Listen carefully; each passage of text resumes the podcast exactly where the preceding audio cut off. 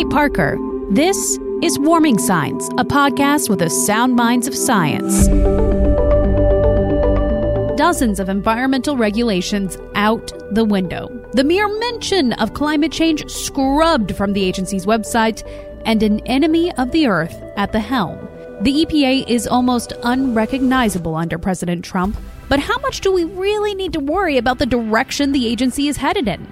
I spoke to Gina McCarthy, who served as EPA administrator under President Obama. And while there's definitely reason to be concerned, it may not be time to sound the alarm just yet.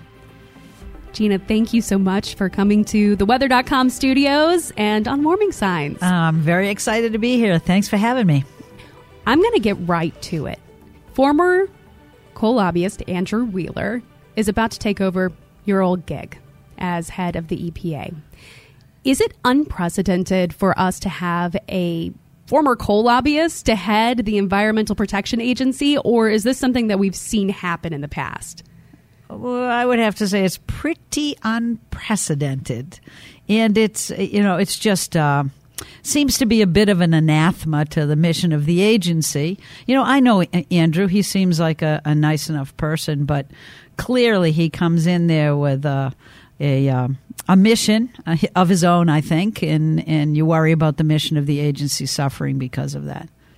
How does it differ right now from the agency that you left? Yeah. I assume that there have been quite a few changes. Well, I mean, you have an administration that's basically trying to cut the agency's budget literally in half. Um, and you have about 8% fewer people that work there now. You have the science uh, advisors being basically changed from real scientists to industry scientists. You have uh, rules that are in place, some since 2011, that are now being rethought. Um, so it's a it's a different place than when I left. But the good news is that many of the fifteen thousand people are still there. They're still working hard. Um, they're still trying to do their job, and they still care about it. And they're still some of the most brilliant people ever. So uh, you know there's a there's a shift now that's uh, that's disconcerting, but the the hope is that they'll continue to stay there and continue to do as as good a work as they can, and that when change happens again, it'll be change for the better. It seems, in general, the idea of a former coal lobbyist leading an agency where you put so much work into the Clean Power Plan and the yeah. Clean Air Act and the Clean Water Act. All of these things that you know are kind of missions of the agency. Yeah. Um, what specifically of those things that you worked on have been rolled back, and how does that feel? Well, one of the things that allows me to get up in the morning and still be positive um, other than drinking the night before. No, I'm only kidding. I'm only kidding. Is is that um, you know I'm still pretty optimistic. Uh, one of the things that we've learned is there's been a lot of proposals to roll back some of the bigger rules, like the Clean Water Rule and the Clean Power Plan, to regulate greenhouse gas emissions from from the utility sector, like the Mercury and Air Toxic Standard that's trying to protect kids uh, from exposure to a neurotoxin. You know those kinds of things. Uh, it's disturbing disturbing to see that they're attempted to be rolled back. But what you have to focus on, I think, are two things. One is that they're not very good so far at at uh, rolling things back when they've taken a lot of shortcuts in the administrative process, and so they have about a six percent record when it comes to the courts, and the courts are going to see just about everything they do. So one of the good news is that they're doing a terrible job at the rollbacks.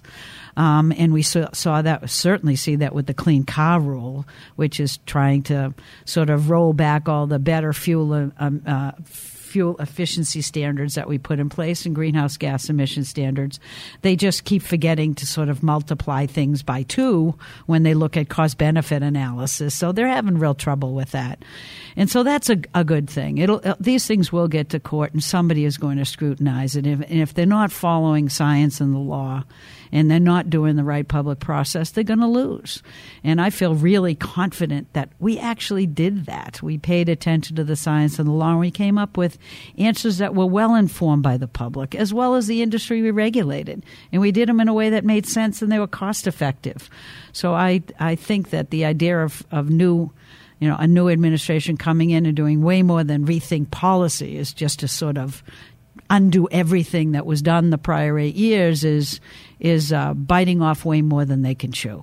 The second thing is that that we are seeing where Washington is now sort of quietly un- trying to undo everything, it means that other levels of government are stepping up. We see a lot of activity at the state level, a lot of activity for mayors across in cities and communities. So it sort of um, had the might have had the opposite effect than this administration intended, which is people are worried. They know the federal government isn't doing the right thing, so they're going to start taking action themselves. And I love that because as a person who's worked at every level of government, I worked at the local level, the state level, the federal level. You know, I, I, I worked for five Republican governors and one Democratic governor. You know, I just see these things as being better handled at other levels of government sometimes to generate the momentum we need, and they have reignited the rest of the country. And I'm happy about that, although I certainly wish they would focus more attention on actually doing the mission of the agency. Yeah, speaking of that, it does seem as though here recently there's been this momentum and this change kind of after and around the uh, November 2018 midterms. And people, especially young people like Alexandria Ocasio Cortez, are talking about climate change and they're talking about it a lot. Do you think that that is the result of some of these rollbacks that we see happening in the EPA, or perhaps the president announcing his plan to withdraw from the Paris Climate Accord? I think it's a result of the an energy shift that's palpable, and I'm totally enjoying it. You know, in 2018, we had a lot of young people stepping up and a lot of young women, and that cannot hurt. It's a great thing. And so we are seeing discussions about climate on both sides of the aisle now. And I think the Republicans are beginning to understand that climate change isn't a partisan issue, just as it wasn't when I worked at the state level for five Republicans. They cared about clean water and air, and they cared about climate change.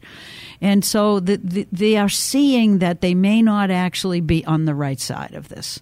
And there's a lot of polling that's being done that is showing that, that four out of five Americans actually understand that climate change is impacting them and their health. And people want they want safety and security. They want to know that the government is protecting them. And I think that any administration that is so obviously invested in oil dominance and bringing back coal is putting their finger on the wrong side of this lever here. And I think they're going to be rethinking because folks won in the 2018 election by running on the issue of climate change. They they have to take a look at at, at young people 25 and under. If they vote, they're going to win and the Republicans are going to lose their position if they don't get a little bit more serious about what the science is saying and, and really help work with the Democrats to find the best path forward to keep us safe and healthy. Yeah, it's not all, you know, go for climate. If you're if you're pro climate change and, and doing something about it doesn't mean you're necessarily losing money. No, exactly. It, it doesn't mean you're necessarily hurting our economy. No. But you mentioned health, and that yeah. is such just a huge component of what the EPA does, um, of how climate change impacts all of us. And you mentioned something uh, a moment ago about a neurotoxin that impacts children.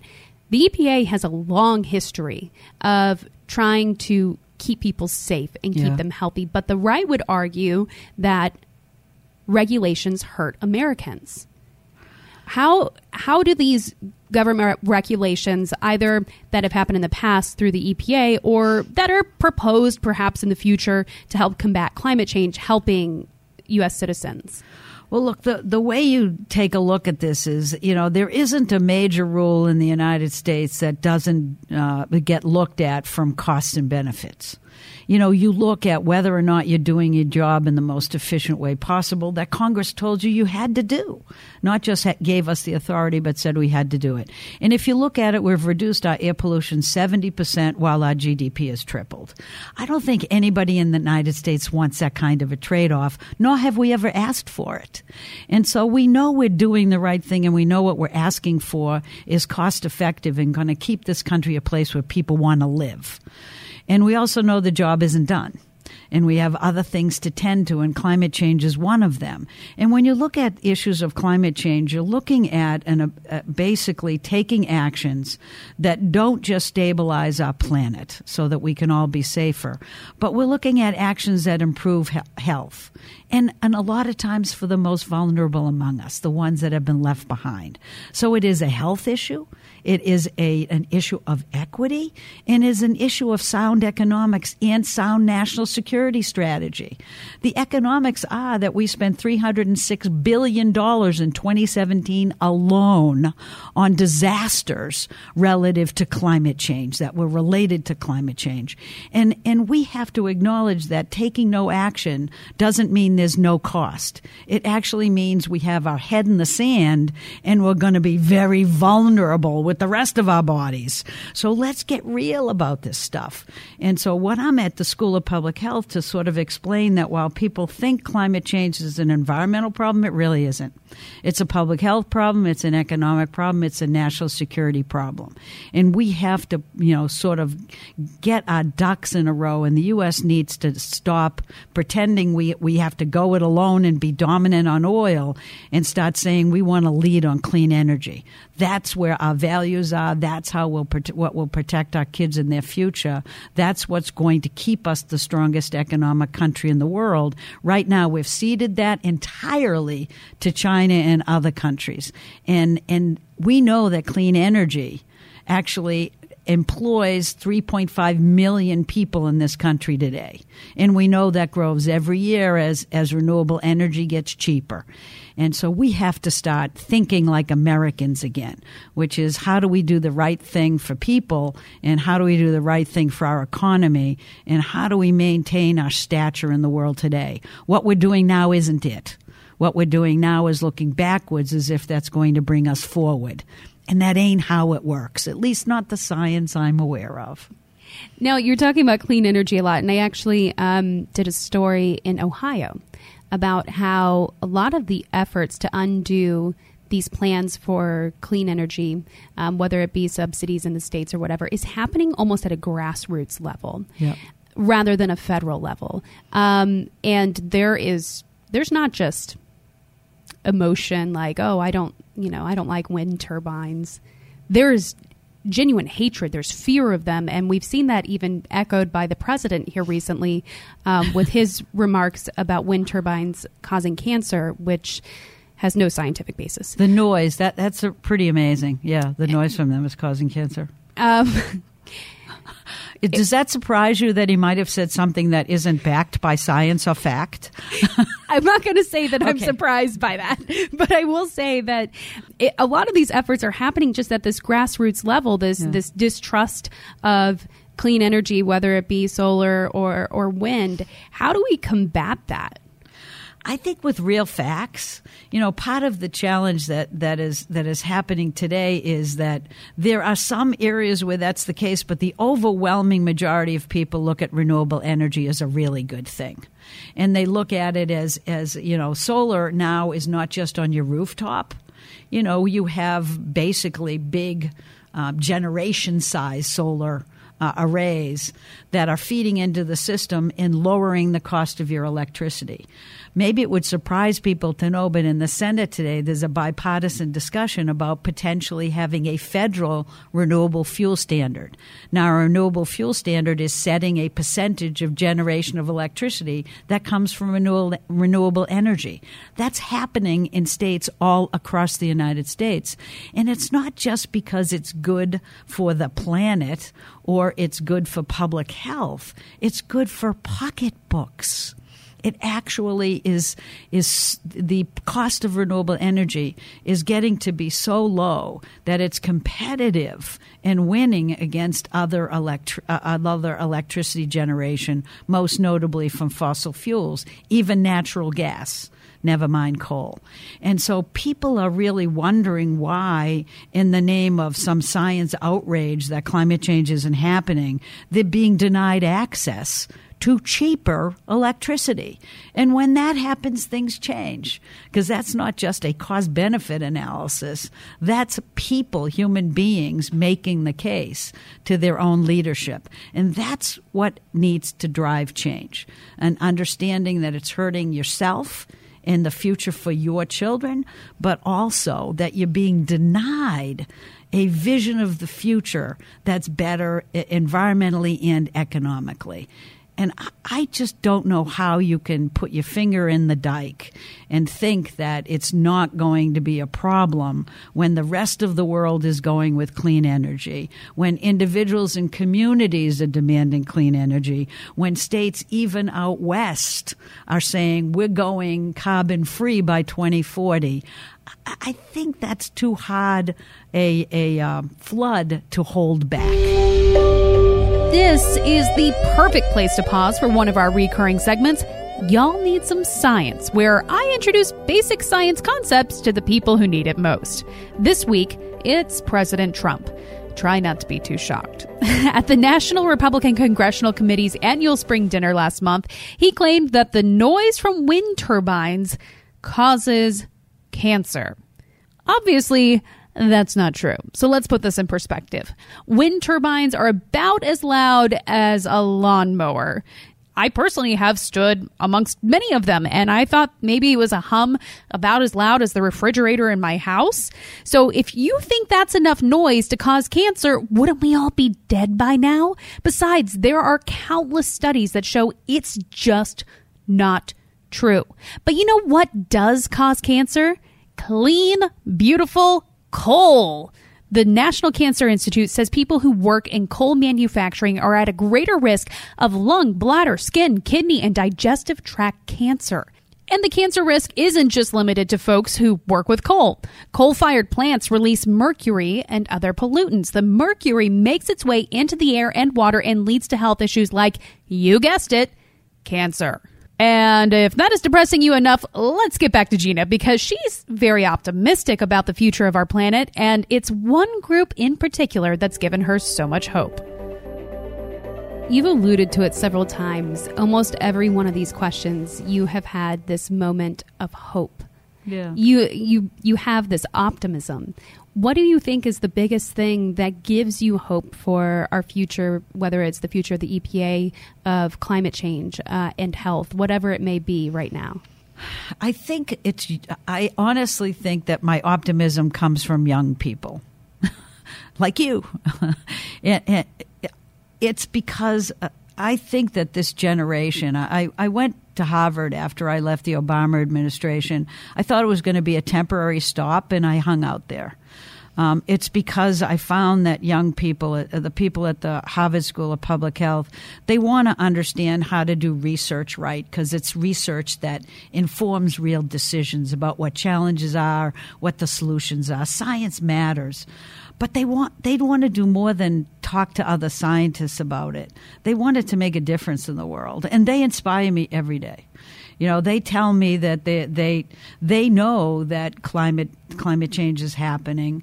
They know that they have to find solutions that work for everybody, and they know that they have to bring everybody along. And they're not daunted by that. They're they're upset that we're not taking this seriously. They're upset that there are vulnerable people left behind that are being impacted today more than anyone else.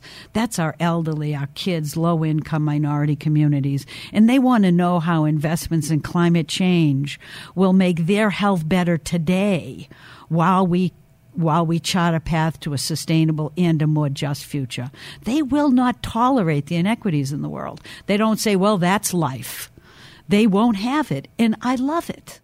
Thank you so much for coming on Warming Signs. This well, has just been such a pleasure. Thank you for doing this. I really appreciate it. And I hope folks out there are are feeling better and more hopeful and ready for action. I don't know how they couldn't after the after your empowering answers to all of them, all of my questions. So thank you. Thanks. I have to thank Gina McCarthy again for coming into the weather.com studios and talking with me because it was such a wonderful conversation, and she's so bright it was so refreshing. So I hope you enjoyed it. I know I did. But you know what? If you did, you didn't, let me know. Let's have a conversation, me and you, on Twitter. You can find me at WeatherKait. That's at WeatherKait. And I would love to hear from you. A lot of you have already written to me and even made suggestions for future episodes that we're going to do, as well as letting me know when I forget to post links to things that I say in the podcast I'm going to post. So thank you for those reminders. Also, thank you to our production staff here Mia Beachak, Dan Wright, Jim Robinson, Eric Zirkle, everyone here at the weather.com team that gets all this stuff out of my brain and into yours every Tuesday. We'll chat next week.